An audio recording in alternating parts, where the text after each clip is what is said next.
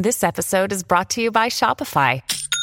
Forget the frustration of picking commerce platforms when you switch your business to Shopify, the global commerce platform that supercharges your selling wherever you sell. With Shopify, you'll harness the same intuitive features, trusted apps, and powerful analytics used by the world's leading brands. Sign up today for your $1 per month trial period at shopify.com slash tech, all lowercase. That's shopify.com slash tech.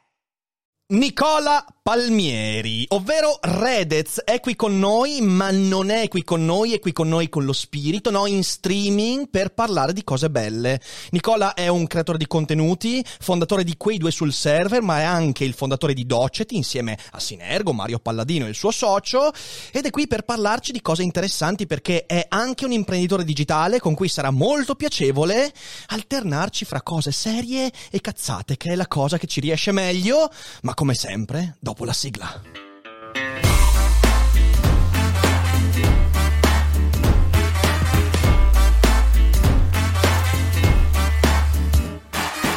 Sei su Daily Cogito, il podcast di Rick Dufer. E chi non lo ascolta è cibo per gli zombie voi là. Ed eccoci, sto facendo casino con la regia, eccoci, sto facendo casino. Ciao Redez, benvenuto, anzi bentornato su Daily Cogito. Grazie, molto apprezzato e ho una critica da farti. Oddio, oddio, partiamo così subito a gamba tesa. Qual è? Qual è? Dimmi. Siete pronti? Vai. La sigla. Sì. Eh, tu hai quella parte finale della sigla che puoi cambiare ogni volta perché non la cambi? È divertente, sarebbe fighissimo fare 10-15 sigle tutte diverse col pezzo finale eh, cambiato. Ma il pezzo finale, zombie. quello degli zombie? Tu ogni volta dovresti cambiare, tipo The Simpson. No, aspetta, fammi, fammi un esempio, fammi capire quello che hai in mente. E chi non l'ascolta è cibo per le nutrie? L'hai fatto tu. Oh, e, e, chi, e, chi, non l'ascolta, puntini puntini, decidono eh, i ragazzi della community. Oddio, guarda che potresti aver scoperchiato un vaso di Pandora terrificante qua. no, ma non sarebbe figo. Uno, uno aspetta la sigla per questo. Mm, mm, interessante, interessante. Vediamo, vediamo. Ascolta, già facciamo fatica a costruirci una credibilità intellettuale così. Se poi cominciamo anche a metterci nutri e fantasmi e tutto, è finito. Però, però, però un bel suggerimento, non ce l'aveva dato nessuno effettivamente. Proviamo a pensarci, proviamo a pensarci. Nel frattempo, non è la prima volta che sei su Daily Cogito, è la prima volta in questa stagione. Abbiamo già fatto una puntata su Doceti, peraltro, argomento su cui torneremo sicuramente. Però, se qualcuno non ti conoscesse, eh, racconta brevemente di cosa ti occupi e cosa ci fai qua. Allora, eh, sei stato veramente molto molto esaustivo. Eh, io sono online da un sacco di tempo. sono nato, cresciuto e pasciuto come programmatore. Ho fatto quello che, eh, che all'epoca, eh, nei, negli anni 90, era fantascienza, no? quando ti mettevi lì tutto aggobbito e programmavi nella tua stanzina buia. Poi sono, mi sono evoluto all'università, eh, ho aperto il mio primo blog, da lì ne ho aperti 40, è andata molto bene, poi è andata estremamente male. Eh, sono chiuso tutti i blog da cui guadagnavo uno sfondo di, di, soldi e mi sono dovuto ricostruire. Mi sono ricostruito insieme a Mario con un'agenzia creativa. Abbiamo fatto i videomaker professionisti per un bel po' spot pubblicitari online, offline, qualcosa è passato anche in tv, qualcosa forse l'avete anche intravista. E abbiamo aperto per sbaglio quei due sul server. E all'inizio non ci ha cagato di striscio nessuno, i primi sei mesi mi, mi, piace proprio raccontarlo, non ci ha cagato nessuno. Quindi quando aprite un canale da, tutti, in tutti questi social, ecco, non vi preoccupate se non vi caga nessuno perché ci sono passati tutti quanti. E, e poi c'è stato uno scatto, cioè, dopo sei mesi siamo diventati di tendenza, eh, abbiamo raggiunto numeri per l'epoca stiamo parlando del 2014, 2013-2014, che erano stratosferici perché abbiamo fatto 100.000 iscritti in un anno, che a sentirli adesso dici ma chi stai a dire cazzate perché li fanno in mezza giornata, alcuni anche in un paio d'ore, però all'epoca era tanta roba, YouTube non era così conosciuto come lo è oggi. E quindi siamo, siamo, cresciuti con YouTube, abbiamo fatto spettacoli teatrali, eh, abbiamo fatto crowdfunding per web serie, eh, per cose assurde tipo il cazzo di sicurezza e poi ci siamo reinventati un po' anche lì diventando imprenditori con un terzo socio che è Michele. Abbiamo aperto Doceti che è andata molto bene. L'anno scorso abbiamo anzi un anno e mezzo fa ormai, abbiamo raccolto mezzo milione di euro, eh, Docet è una piattaforma di formazione, uno a uno, seminari online e videocorsi, una cosa che eh, cerca di racchiudere un po' tutta la formazione. E adesso ci stiamo ulteriormente evolvendo con un altro progetto che si chiama My Doceti per uh, dare la formazione anche a tutte quelle persone che si vogliono evolvere digitalmente. Questo è un suntissimo. Eh, sì, ho fatto no, 15 è, anni di riassunto. È molto interessante, è molto interessante l'aspetto. Io, eh, guardando il vostro progetto, perché io ho cominciato a seguire il vostro progetto, ovviamente conoscendovi attraverso YouTube, quando all'inizio del mio percorso 2015 ho cominciato a dire: Ah, ma ci sono delle altre creature senzienti su YouTube, è incredibile, è incredibile. No, ma dai, sul serio, c'è che gente con cui, con cui... Cattivo, No, ma no, no, no, no, no, no, no, no, non hai capito, non è cattiveria, nel senso era un limite mio, perché avevo un pregiudizio enorme su YouTube, un po' come tutti quando siamo entrati su YouTube. Quindi per me YouTube era veramente quello in cui vedevi o i videoclip o la gente che strappava il parrucchino al vecchio al parco, eh. cioè nel senso questa era mio, la mia immagine di, YouTube. Quindi quando ho cominciato a vedere gente che faceva cose interessanti mi sono detto, uh, uh, uh incredibile, cioè proprio ingenuamente scemo e c'era gente che lo faceva invece da, già da molto tempo.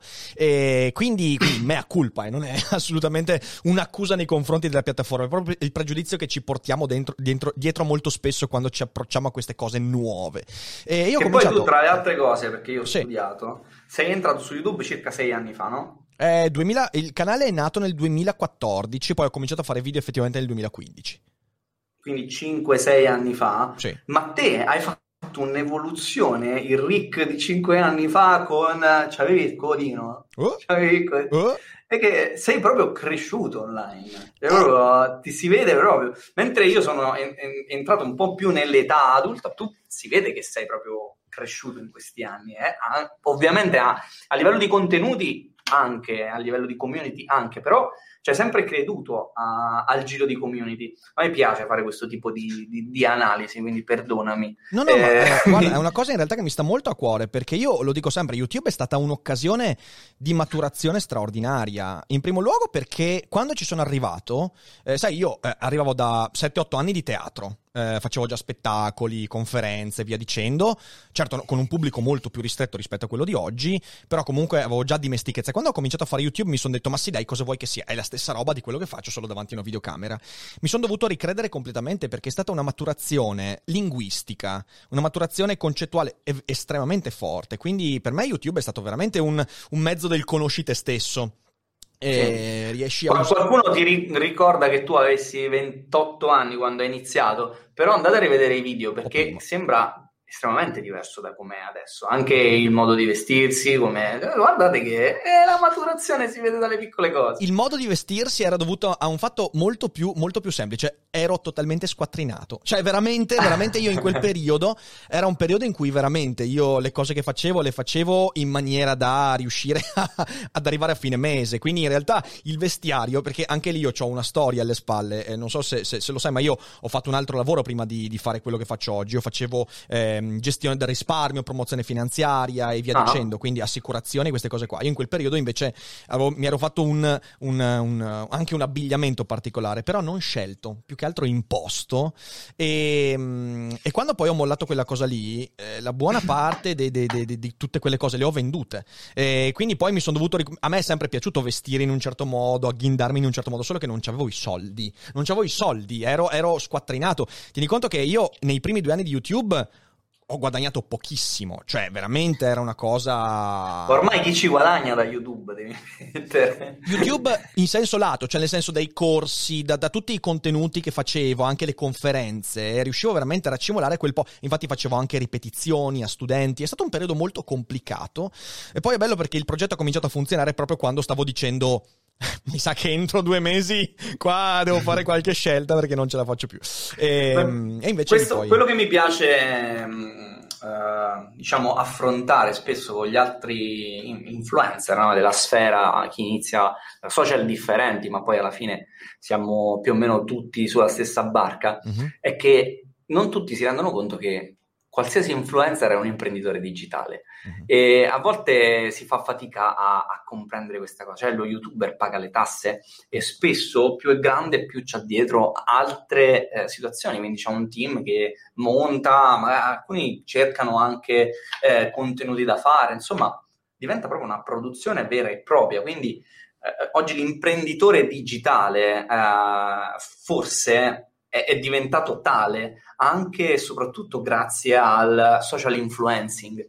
Quindi c'è da sottolinearla questa cosa qui. Eh. Eh, sono d'accordo, ma infatti io guarda, negli ultimi, nel, nell'ultimo anno eh, io ho cominciato a osservare anche la mia stessa attività in modo diverso. Durante il primo lockdown per me è diventato quasi insopportabile lavorare da casa, nonostante lo facessi da, da 5 anni e lì mi è proprio mm-hmm. pesato, soprattutto la scrittura del libro è stato disastroso durante il lockdown e quindi è il momento in cui ho maturato ho detto vabbè eh, facciamo una scelta, differenziamo eh, casa e lavoro e abbiamo cominciato a lavorare qua agli studios.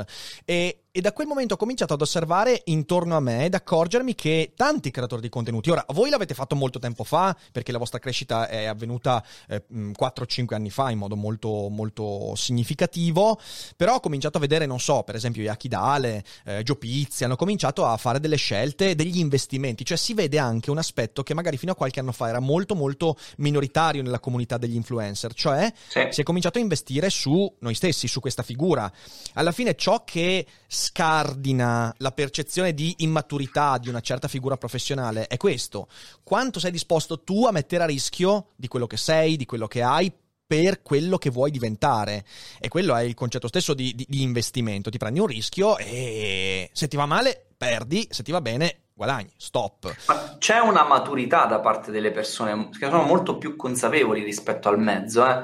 Eh, adesso noi siamo entrati ne, nella storia, quando siamo entrati noi non si guadagnava un euro da YouTube, ma proprio non c'era la possibilità eh, di creare un, un, ritorno economico all'interno della piattaforma. Quindi eh, noi siamo entrati per divertirci, cioè il, il, punto è questo. Noi siamo entrati con l'idea, vai, facciamo qualcosa eh, di diverso, perché era un periodo in cui lavoravamo, io mi ricordo il periodo in cui siamo entrati su YouTube, lavoravamo come pazzi scatenati e, e non c'era più tempo per giocare, per far evolvere eh, le nostre passioni. Così ci siamo detti, ok, prendiamolo come fosse un lavoro. E così abbiamo fatto. Però senza la consapevolezza di andarci a guadagnare o che mm-hmm. si capiva un cavolo della monetizzazione all'epoca, eh, stiamo parlando del 2012. Il canale di Mario, tra le altre cose, è tra i più vecchi che, che conosca, ha 15 anni, era, era, su YouTube quando non era ancora di Google YouTube, quindi è una, una, roba fuori da, da, ogni logica e oggi c'è molta più consapevolezza del mezzo, dei guadagni, prima era un tabù parlare dei guadagni, ora tutti parlano dei guadagni. Eh certo. eh, quindi capisci che i tempi sono veramente cambiati, più maturi sicuramente, eh, anche troppo, forse mm-hmm. si, mhm. si, parla troppo perché si dà una falsa speranza anche a tanti ragazzetti.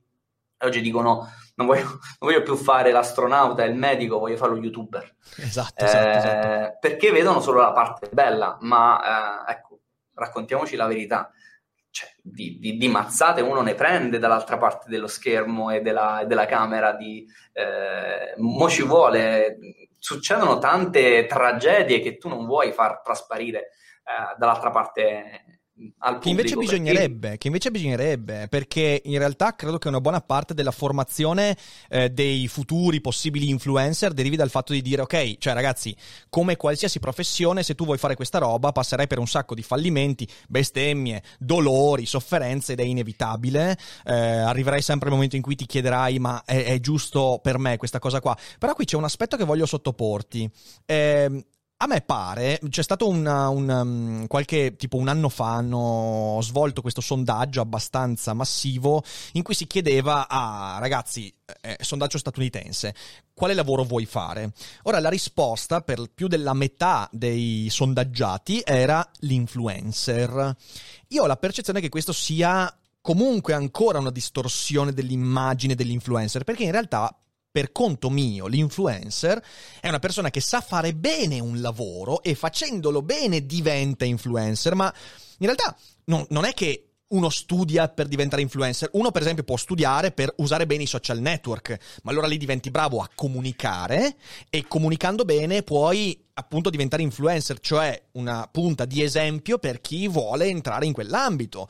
Persone che sanno fare bene dalla, dalla divulgazione scientifica al videomaking, eh, alla comicità, tutto quanto, e che diventano influencer perché la professione è la stessa di tanti anni fa, solo che il contenitore in cui puoi mettere quella professione è diverso. La stessa cosa mi verrebbe da dire l'avete fatta voi, cioè voi avete sviluppato delle competenze, il videomaking, la comicità. Oh, ragazzi, io eh, i video di cui devo sul server li guardo perché mi fanno spaccare dal ridere, le scenette iniziali mi fanno spaccare dal ridere, non c'è niente da fare. Non riesco a ridere davanti a Lundini, ma davanti a Redez e Sinergo mi spacco dal ridere, non c'è nulla da fare.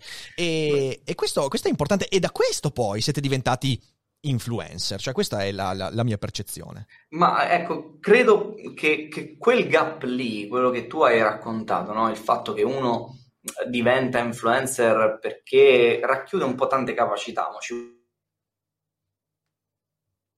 il saper far sorridere, il saper montare poi il contenuto, perché anche quello ci vuole, saper eh, avere i tempi comici, saper come ritmare un video, Oggi c'è più consapevolezza nel mezzo. Quando abbiamo iniziato noi era tutta una scoperta. Cioè io mi ricordo che passavo giornate a studiare eh, l'andamento delle statistiche e guarda perché in questo momento specifico è salita di più la curva di, eh, di, fidelizzazione del pubblico, quindi perché in quel momento specifico hanno guardato di più e ti facevi girare la testa.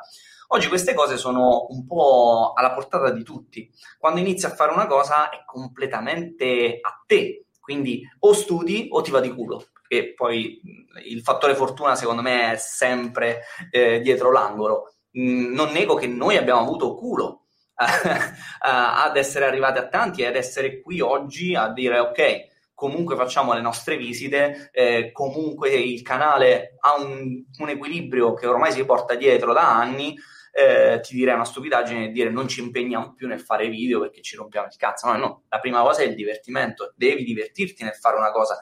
E le persone, come giustamente hai detto, apprezzo tantissimo, devono percepirlo quel divertimento. Noi siamo a, a, alla stregua dei, di fare i coglioni, no? Ci piace proprio divertirci, fare i coglioni, essere un po' sopra le righe. Eh, però quello che riusciamo a, a, fare è anche instillarti un minimo di senso critico. Se eh, dopo X tempo ci danno sempre ragione alcune eh, dinamiche, è perché non abbiamo peli sulla lingua, quindi ci teniamo ad avere questo tipo di rapporto con, con l'utenza. E, e, ed è la solidità della community è tutto online.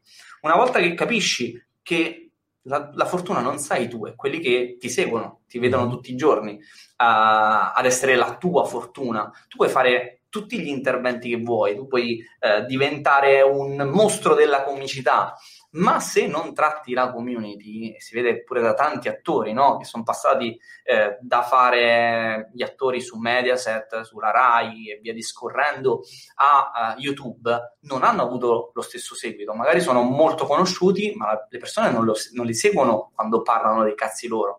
Perché? Perché è un... Uh, è un rapporto diverso. E quello che stai creando tu con Twitch o quello che creano in generale gli streamers è eh, assolutamente un rapporto ancora più stretto con l'utenza perché ti seguono, ti sentono amico quotidiano e quando stai in streaming eh, diventi veramente la persona che sei dietro la camera e quindi o ti apprezzano per la persona che sei o ti schifano. Due sono certo. le cose. Certo, certo, certo. No, che sia, questo, questo, è un ragionamento interessante. Sai, io sono sempre un po' critico su quell'idea lì di dire diventi amico. Io c'è una cosa che ripeto sempre alla gente che ci segue. Ragazzi, no, non sono vostro amico perché, perché per, io ho pochi amici nella mia vita e gli amici che conto sono persone che conosco molto bene, la percezione di considerare amico quello che vedi attraverso lo schermo, secondo me porta delle distorsioni. Possono non essere distorsioni quando uno tratta di intrattenimento e via dicendo, ma quando ci sono ambiti molto più delicati in cui tratti per esempio cose anche psicologiche, via dicendo,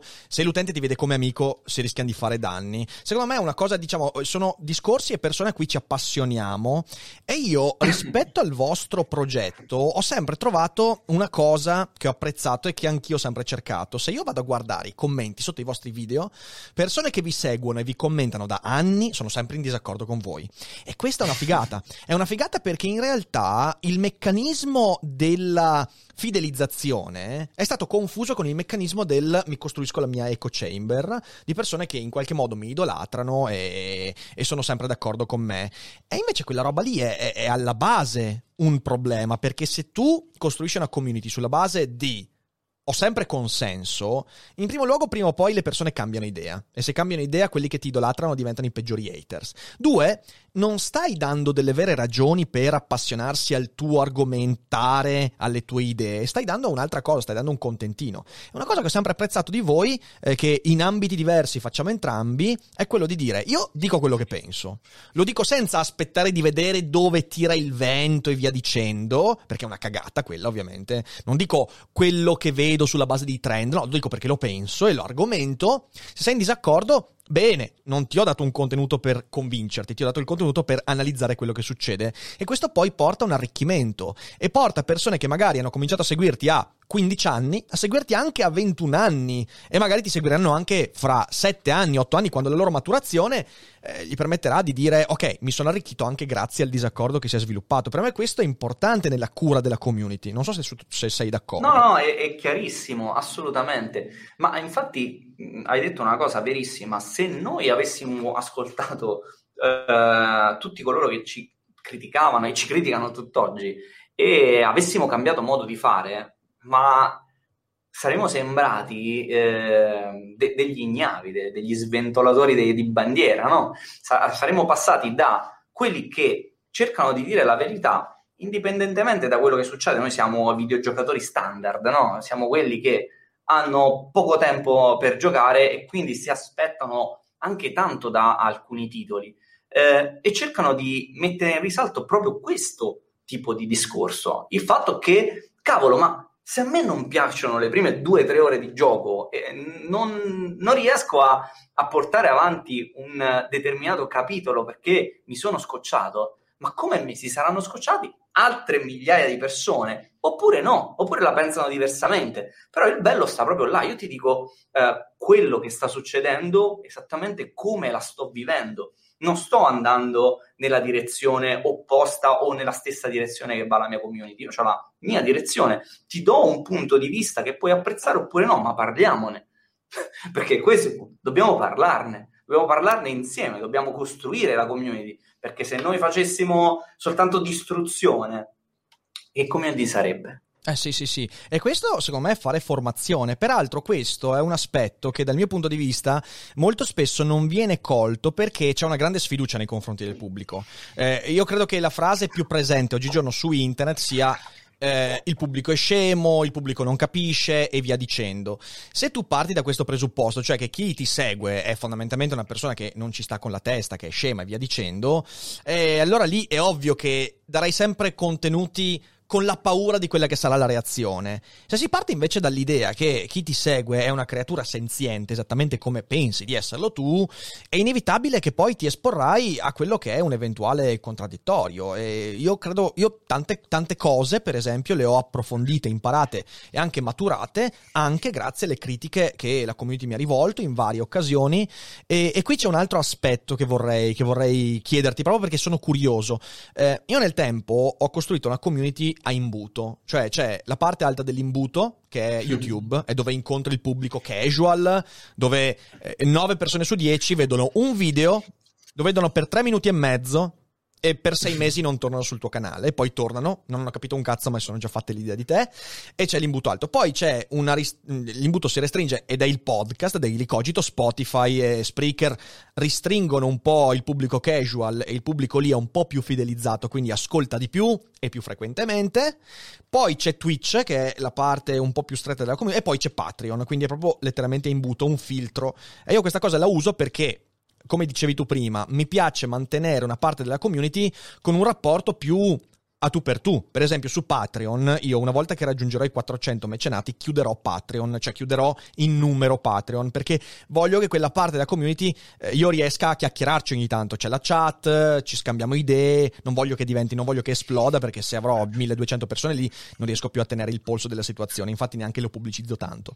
Ehm, per me questo è importante perché eh, adesso la community sarà di, fra, fra YouTube e tutto, metti 130.000 persone di qua e di là, significa che è impossibile impossibile tenere un rapporto con 130.000 persone e, Avete fatto anche voi una cosa del genere, cioè avete costruito una sorta di filtro e, e, c'è uno zoccolo duro della community che seguite con maggiore attenzione, perché questo mi interessa molto.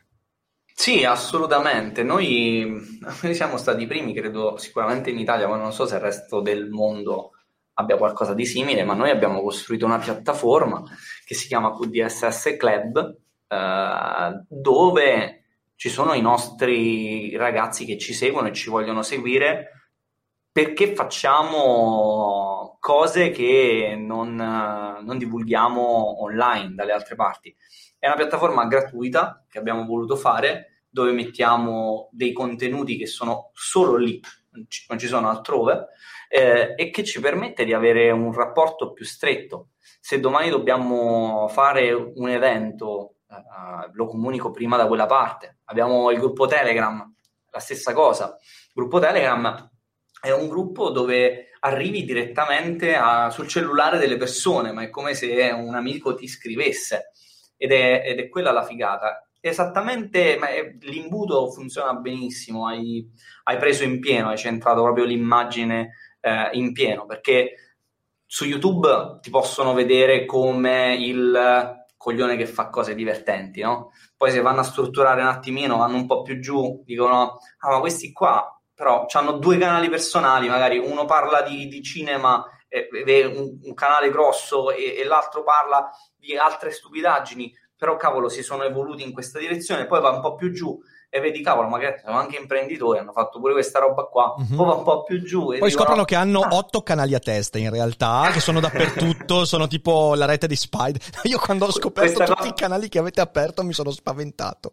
Questa cosa qui ce la dicono in, in tantissimi. È la prima domanda quando incontro gli influencer, ma voi quanti canali avete? Cioè con la faccia ma voi quanti canali avete? io, mi ricordo, eh... io mi ricordo quando ho scoperto il canale dei rognosi, ok, ho pensato cazzo sono video di Sinergo e Redez freebootati perché non c'era altra spiegazione tipo era il quinto canale vostro che trovo in una settimana ho detto no non è possibile sono stati freebootati ma no in realtà quello è sempre frutto di studio eh, cioè quello che in molti non, non capiscono ehm, è che Google che è il motore di ricerca, stiamo parlando così, si è evoluto in una determinata maniera.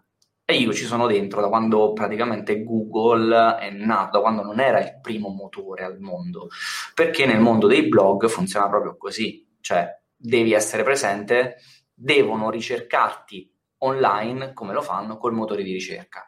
E prima c'era Yahoo, Segugio, Lycos, c'erano un monte. E io ho vissuto proprio quegli anni in cui Google piano piano, piano piano, piano piano faceva così, con le manine, arrivava, annaspava, cominciava a superare il 50, il 60% del pubblico, fino a arrivare al 90, anche 95% delle, delle, ricerche online soltanto da Google. E l'evoluzione di Google con gli algoritmi, scusa se vado sul tecnico, eh, però l'evoluzione di Google con gli algoritmi di ricerca online poi si è trasposto in maniera, non dico, identi, non dico identica, ma con le stesse tempistiche su YouTube. Quindi nel momento in cui io avevo già studiato quella roba, ho fatto 2 più 2, ho detto, ah, ma questi stanno a fare sta roba. Ah, adesso ho capito tutto. Sono riuscito a collegare quei puntini che mancavano la maggior parte degli influencer che lo facevano uh, per gioco e ho cominciato a studiare e ho detto ok funziona così, così, così, ok allora questo è il tempo per fare questo, questo e quest'altro.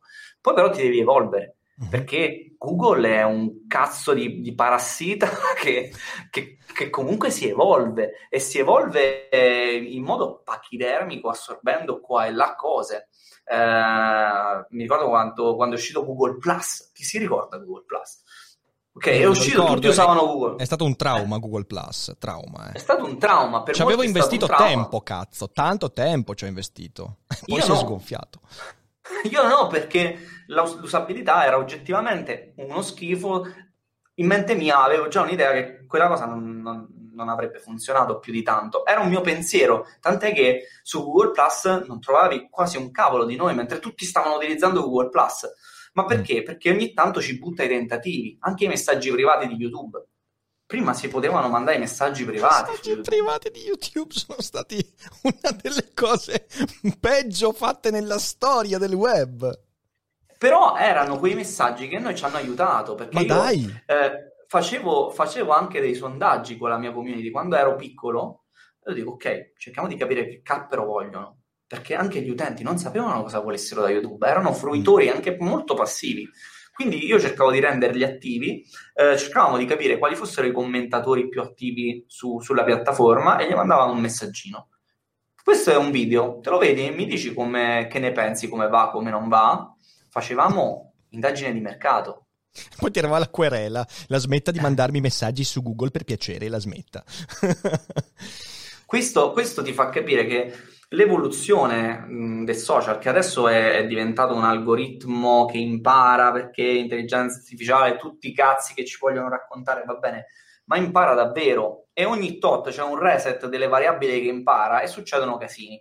Non vi nego che qualche settimana fa è, è successa questa cosa qui e si sono abbassati perlomeno della maggior parte delle persone che conosco si sono abbassati i numeri. Non so se ti ha riguardato anche a te, se ci hai fatto caso, però c'è stato un abbassamento di circa il 20 forse anche il 30% in alcuni casi, eh, di visite. E questa cosa va avanti per categorie. Eh, due settimane fa credo sia toccata al gaming.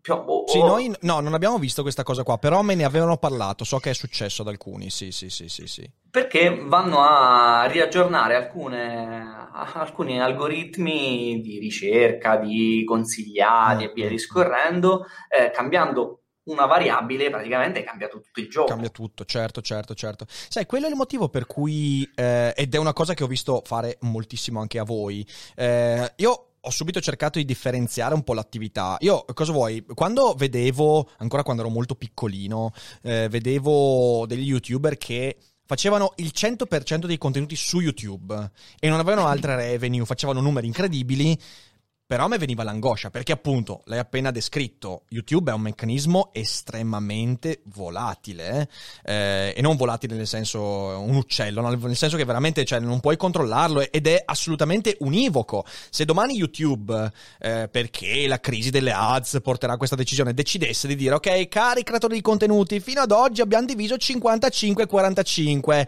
fra un mese facciamo 80-20 a nostro favore, tu non puoi farci un cazzo, cioè nel senso non è che puoi Ecco, questa cosa qua mi ha sempre messo una certa angoscia ed è il motivo per cui molto presto, col podcast e Patreon e via dicendo, ho cercato di differenziare, perché almeno oggi, persino se se Twitch dovesse chiudere, o se per esempio, pensa a Twitch, dovessero eliminare il meccanismo dei Prime gratuiti, che sarebbe l'ecatombe per l'85% delle, delle, delle, dei creatori di contenuti su Twitch, Bene o male, il contraccolpo si sentirebbe, ma non sarebbe così forte. Abbiamo varie stampelle con altre attività.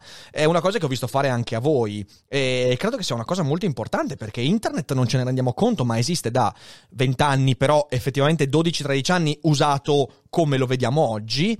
E nei prossimi 5-6 anni potrebbe cambiare in modi inenarrabili. È un Sono stato d'accordo con te e, e bisogna mettersi al sicuro differenziando le entrate. Cioè, sei un imprenditore digitale, gli imprenditori la prima cosa che imparano è differenzia eh, le entrate, altrimenti non campi. Cioè, um, cioè, raramente magari c'è qualcuno vecchio stampo che dice vabbè faccio solo questo nella vita, mm-hmm. ma se non ti differenzi a un certo punto eh, non, magari non riesci a sbarcare il lunario, non riesci a pagare i dipendenti, cioè comunque ti troverai in difficoltà perché eh, l'economia va su e giù, uno ci si regola di conseguenza, no? Banalmente, la pandemia ci ha insegnato un sacco di cose, ok? Ci ha fatto tanto male, a, a tante persone le ha, le ha, proprio finite di, di, di ammazzare, però eh, ecco, ci ha insegnato che si possono fare le cose online. Sì. Noi quando andavamo in giro eh, a parlare del mondo online, eh, lo chiamavamo smart working,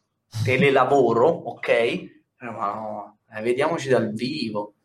Io sto in Molise, ma per arrivare a Milano ci metto sette ore. Ma te l'ho, detto anch'io, te l'ho detto anch'io prima di questa cogitata. Io, cioè, eh, ni, ci sentiamo. Eh, Nicola, cosa dici? Facciamo una cogitata? Sì, ah, che figata. Ok, ci vediamo dal vivo.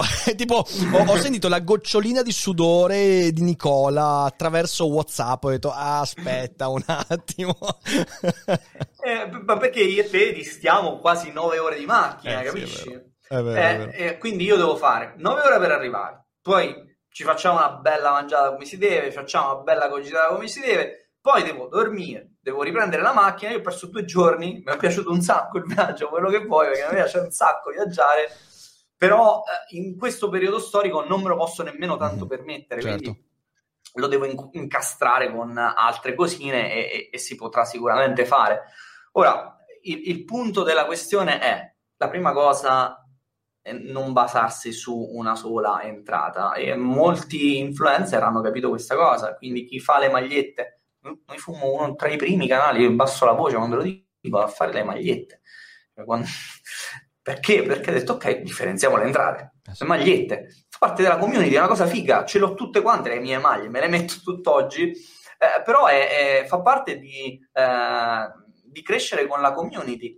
Abbiamo fatto il fumetto, abbiamo fatto, fatto un libro, eh, abbiamo fatto svariate cose, siamo presenti su Spotify, le affiliazioni, le sponsorizzazioni. Hai mille modi per guadagnare online, quindi fermarsi a una soltanto è, è riduttivo, sarebbe veramente riduttivo. Quindi, quindi sì, assolutamente, bisogna variegare è vero, è vero, è vero. Ed è in quel contesto lì che si è inserito Docet. Io ti dico, sono stato fra i primi a, a dire wow, ma, ma, come? Ma, co, ma, cosa? Ho sentito dissonanza cognitiva, ho detto no, cosa sta succedendo? In realtà poi eh, si capisce anche sulla base di quello che abbiamo detto quanto sia organico il progetto di Doceti. Com'è che è nata l'idea sì. di Doceti? Beh, l'idea è, è, nata parlando anche con eh, Michele, il terzo socio, e abbiamo detto ok eh, Doceti doveva partire dal mondo del gaming, questo nessuno lo sa, doveva partire parlando di gaming, però non è ancora pronto il mercato del gaming italiano, quindi eh, abbiamo detto ok, facciamolo per tutto il resto, mhm. una, una robetta da poco. E ci siamo andati a scontrare con un mercato folle che è quello della formazione italiana, che, che è un delirio, ragazzi, è un delirio. Uh, statisticamente parlando, mi dispiace dirlo, ma stiamo indietro anni luce rispetto sì. agli altri paesi. Ed è un peccato, ed è un peccato, ma non è un peccato per, per noi di Doceti, è un peccato per tutto l'ecosistema italiano. Cioè abbiamo delle eccellenze, abbiamo delle persone fantastiche. Eh, noi su Doceti abbiamo circa 400 coach, 441 è il numero esatto, ok? eh, che abbiamo selezionato da circa 1500-2000 che ne sono arrivati eh, in tutto quest'arco di tempo. Ora, ci sono delle persone spettacolari che ti insegnano veramente a fare tutto e certe volte tipo chiedo... Dufer. Tipo Rick Dufer che ha fatto un podcast, che ha fatto un videocorso sul podcast, andatelo a prendere, che cavolo siete la sua community e... Eh, andate a vedere il videocorso di, di Rick. Uh, no, a parte quello, sono persone fantastiche, stupende, che uh, stanno cercando di evolversi digitalmente e lo stanno facendo in un modo totalmente innovativo, perché l'idea di Doceti, racchiudere il mondo della, uh, della formazione digitale, non, non c'è, non, non esiste altrove. Abbiamo fatto degli studi e non c'è nemmeno all'estero, quindi possiamo dire di essere una piccola eccellenza italiana eh, che si vuole evolvere. Uh-huh. Però se è l'Italia stessa che, che, che crede a quelli che, che hanno la Lamborghini sopra al grattacielo di Dubai, dove sopra la piscina hanno una villa che si affaccia sul mar Mediterraneo, ma loro stanno in Asia settentrionale quindi, no, cioè, capite il problema? Che Persone che hanno la Lamborghini fuori, ma Mordor dentro. Questo è quello che... è vero, è vero. Quindi, quindi, diciamo, è un tema che, che, mi tocca molto da vicino perché secondo me è un progetto della Madonna con cui le persone con cui parlo dicono, ma veramente esiste questa cosa in Italia? Sì, cazzo, esiste, però fa fatica ad emergere come dovrebbe. Mm-hmm. Ed, è un, uh, ed, è un, problema, una cosa che mi tocca proprio personalmente. Io a volte non ci dormo la notte perché dico, cazzo, stiamo a fare una cosa bellissima, stiamo a fare una cosa che potrebbe esplodere in tantissimi modi differenti e l'Italia non è ancora pronta per affrontare questa cosa. Se io mm. domani mi dovrò andare all'estero per fare l'azienda, io avrò perso ma avrà perso pure parte dell'Italia. Mm. E, e, questo mi dispiace, cioè veramente non, non, so se si capisce quanto mi dispiaccia. È, una cosa che uno dice, vabbè, fa, fa, male, ma se ne sono andati tanti dall'Italia. Sì, ma se io da Milano, no? io sto da Milano, mi sono trasferito a Termoli, anche per star vicino alla famiglia, però la mia idea è far evolvere un ecosistema che va oggettivamente male perché il sud lo sappiamo tutti un po' come va. Noi siamo centro-sud, ma ci sentiamo comunque parte del sud. Se dici il Molise, il Molise non esiste sulla bocca di tutti. Capisci bene che se ce ne andiamo pure noi da qua, ma che cazzo ci resta? Le aziende agricole va benissimo, sono contento per le aziende agricole, però la tecnologia sarà altrove. Sì. Ed è un peccato. è un peccato. Qui tu sei un pessimista da questo punto di vista. Cioè, io sento, sento quando tu dici se un giorno dovrò andare all'estero, sento un tono, come dire. Ma eh, sarebbe, sarebbe una sconfitta personale. Cioè, pensaci, tu oggi ti stai costruendo una posizione in Italia, mm. no? Tu stai cercando di evolverti in Italia, stai facendo, ecco, hai fatto uh, Twitch, il podcast, Patreon e stai avendo un, uh, un discreto successo.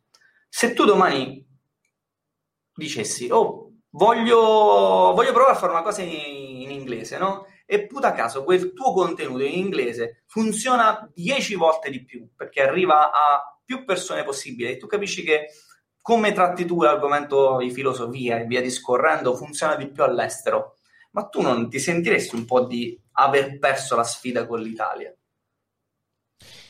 Questa, allora, eh, in realtà ti dico, messa così no. Ti dico anche perché. Perché io già riconosco che se facessi i miei contenuti in inglese avrebbe, avrebbero un eco molto più forte, ma semplicemente numericamente, cioè nel senso che il pubblico potenziale è infinitamente più grande. A questo corrisponde una maggior concorrenza. Oggi in Italia parlare di filosofia in italiano siamo in 7, 8, con numeri ascrivibili ai miei se cominci a farlo in inglese, beh, ti basta aprire Spotify e cercare filosofi in inglese e ti trovi di fronte a 45 podcast con milioni di ascoltatori.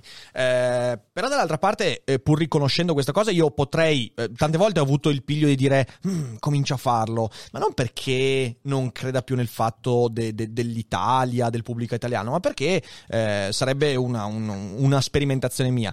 La sconfitta sarebbe rendermi conto che eh, la mia capacità di crescere all'interno dell'ambiente italiano è frenata da cose ideologiche, da blocchi culturali. Ed è questo il vero problema, che infatti eh, soggiaceva alle tue parole, cioè nel senso sotto a quel tuo tono c'era un non tanto il, la possibilità di aprirsi al mondo è enorme, ma la capacità di ascolto del nostro paese culturalmente intesa è, è, è sottoterra. È sottoterra, eh, questo è il problema. Mettiamola così.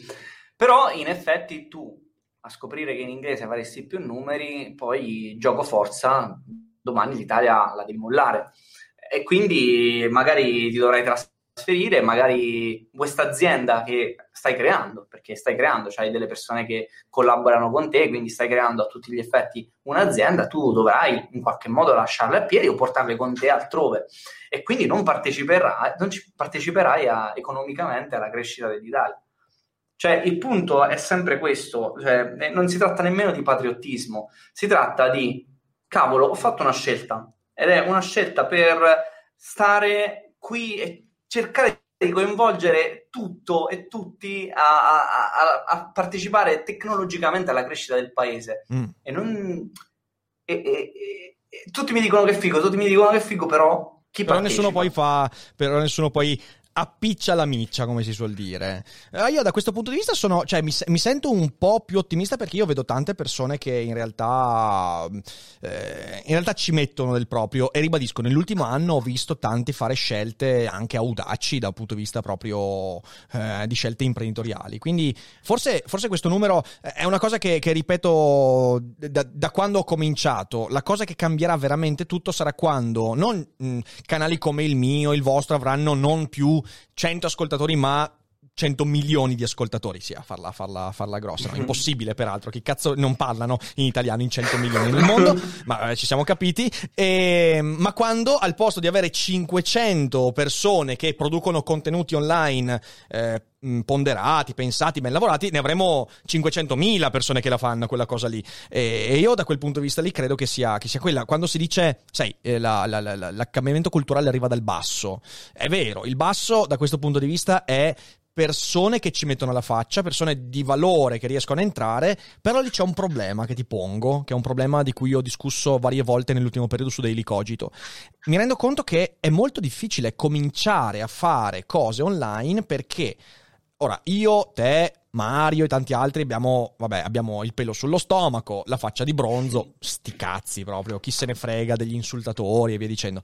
Però persone con un carattere magari un po' più, un po' più fragile, un po' più, che magari hanno cervello, hanno contenuti, hanno capacità, quando vedi come si sta sviluppando il dibattito online, magari ci pensano sette volte prima di metterci la faccia o la voce. E quello secondo me è un problema. Eh, ed è la cosa che mi rende più pessimista attualmente, perché non vedo nessun miglioramento all'orizzonte. Dobbiamo proprio finire in tristezza. No, no, no, no, anzi, divertiamoci, insultiamoli. No, no. insultiamoli. No, però è, è vero. È, come dici tu, purtroppo, no? Io credo molto che si possa vivere una, un'evoluzione in, in, tutti i sensi, no? una, una sorta di ri, rinascimento.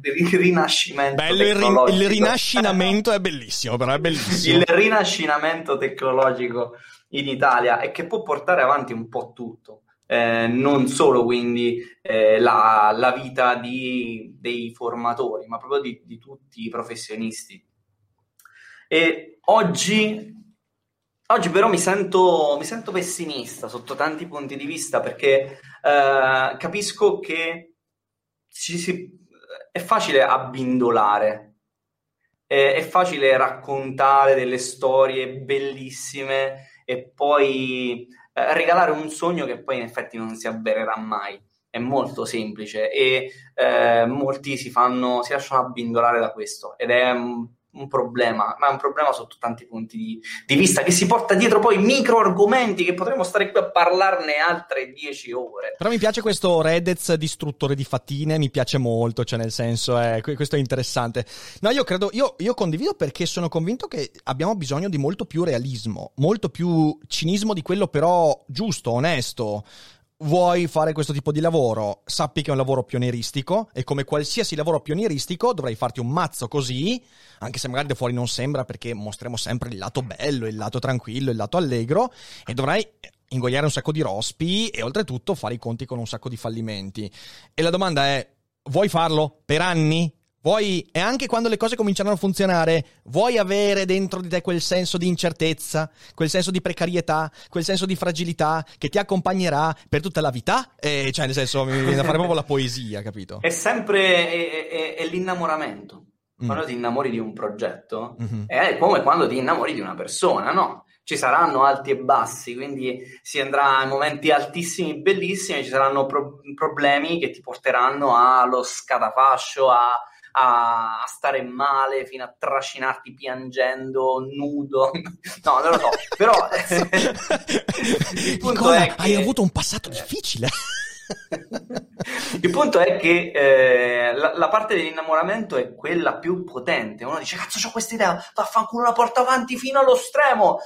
Però ci devi arrivare allo stremo e ci devi arrivare con tutte le tue forze. E oggi posso dire di star facendo un percorso molto importante eh, e mi ci sto impegnando in prima persona con questa faccia di merda che tengo e eh, sto cercando in tutti i modi di far eh, evolvere eh, la situazione. Poi se domani non ci riuscirò, ok, io cioè, non è che mi piangerò addosso, ho fatto il massimo, ho cercato di fare più del massimo, ho lavorato anche di notte, ho lavorato a tutte le ore cercando di far quadrare tutto e tutti però ecco, non, non, mi do per vinto assolutamente no, la battaglia è ancora lunga e sarò ancora qui a, a mantenere alta la mia spada.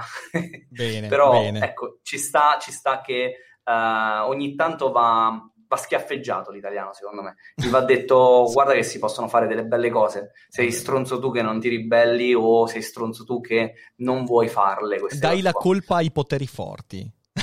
no, scusa, no, no, io, do, do, no, no, io non dico te. non do la colpa ai poteri. No, no, no, non ho detto te. Non ho detto ah. te, ho detto l'italiano quando magari non ce la fa dà la colpa ai poteri forti, capito? Non ce l'ho fatta perché... la causatività, no? Io a te non ti devo spiegare niente, la causatività. A volte noi ci sentiamo più effetto eh, che causa e dovremmo un attimo girare questa bandiera, no?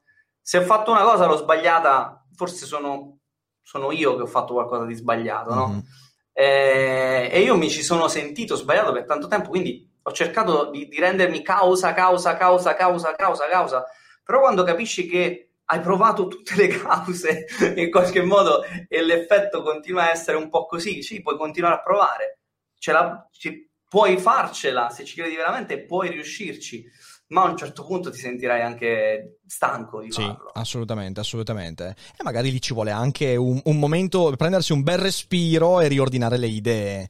Io, cosa vuoi, in questo sposo perfettamente quello che dice. Io seguo sempre eh, uno degli insegnamenti che mi ha dato la, la mia amata filosofia ed è eh, cerca di individuare le poche cose su cui hai potere e se lì riesci a cambiare qualcosa allora agisci lì.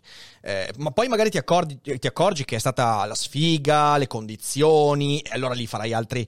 Ma nella stragrande maggioranza dei casi ci sono dei piccoli luoghi della tua vita in cui puoi agire per cambiare un po' alcuni, alcuni corsi degli eventi. Su questo sono d'accordo. Peraltro, eh, io dico questo, predico bene marazzolo male, perché eh, non so se lo sai, ma eh, il prossimo fallimento dei Cogito Studios deriva da una scelta molto determinata che ho fatto. Io oggi ho portato qui in studio il dock della Nintendo Switch, cosa che mi ero promesso di non fare mai e poi mai. Però domani esce Mario 3D World. Esce Mario 3D World e io voglio giocarci, voglio giocarci, quindi qui finisce finisce, finisce Daily Cogito. Annuncio il fallimento di questo progetto. Fai bene, fai bene. Poi la Switch te la puoi portare sul cesso, quindi non avrai proprio più tempo per pensare ad altro. Esatto. Quindi portiamo la Switch, ma tiro via il cesso dai Cogito Studios, così siamo proprio perfetti, così non ci sono più distrazioni. Nicola, è stato veramente un grande piacere chiacchierare. E ovviamente, come ci siamo detti, la prima volta che sali al nord, passi di qua, anche perché se non lo fai, eh, sappi che verremo da te con una bella bavaglia piena di cloroformio e ti portiamo qua contro la tua volontà. Vieni tu e consorte e vi offro la pampanella. Uh, ci piace questo. Che cazzo è la pampanella? Quando verrai qui la scoprirai. È una droga? da qui ci dissociamo? Pampanella for the win. ok, ok, allora la teniamo lì, la teniamo lì. E quindi grazie di nuovo veramente. Adesso se siete in live non uscite perché alla fine della sigla leggiamo qualche domanda e cerchiamo di rispondere a qualcosa per 5-10 minuti. Per tutti gli altri, beh, in descrizione trovate intanto Doceti, il sito e il canale di eh, Nicola, quei due sul server e via dicendo, quindi se non conoscete il loro lavoro andate a darci un'occhiata perché secondo me sono eh, veramente un bel canale da seguire, un bel progetto da seguire. Magari poi quando troviamo un po' di tempo facciamo anche, faccio anche un altro corso per Doceti, ce n'ho in mente un paio, eh, ce n'ho in mente un paio. Quindi voglio prossimo... vedere, voglio vedere. Prossimo... Come voglio vedere? Ma che arroganza! Vedere. Guarda, l'hai, de- l'hai, de- l'hai detto, l'hai detto se, non, se non ti muovi, guarda cioè tutti quelli che ci hanno visto ti vengono a prendere a casa. Andate a prendere comunque sia il corso su Doce di, di, del buon Rick perché è veramente, veramente un capolavoro. Eh, addirittura, addirittura, addirittura. Beh, grazie, arrossisco a tutti voi. Grazie per l'ascolto, grazie Nicola, ci rivediamo presto. E come sempre, ovviamente, non dimenticate che non è tutto noia ciò che pensa, ma in realtà non avevo fatto partire la sigla finale, quindi adesso sta, sta arrivando, piano piano, arriva ho sbagliato i tempi. Vediamo con...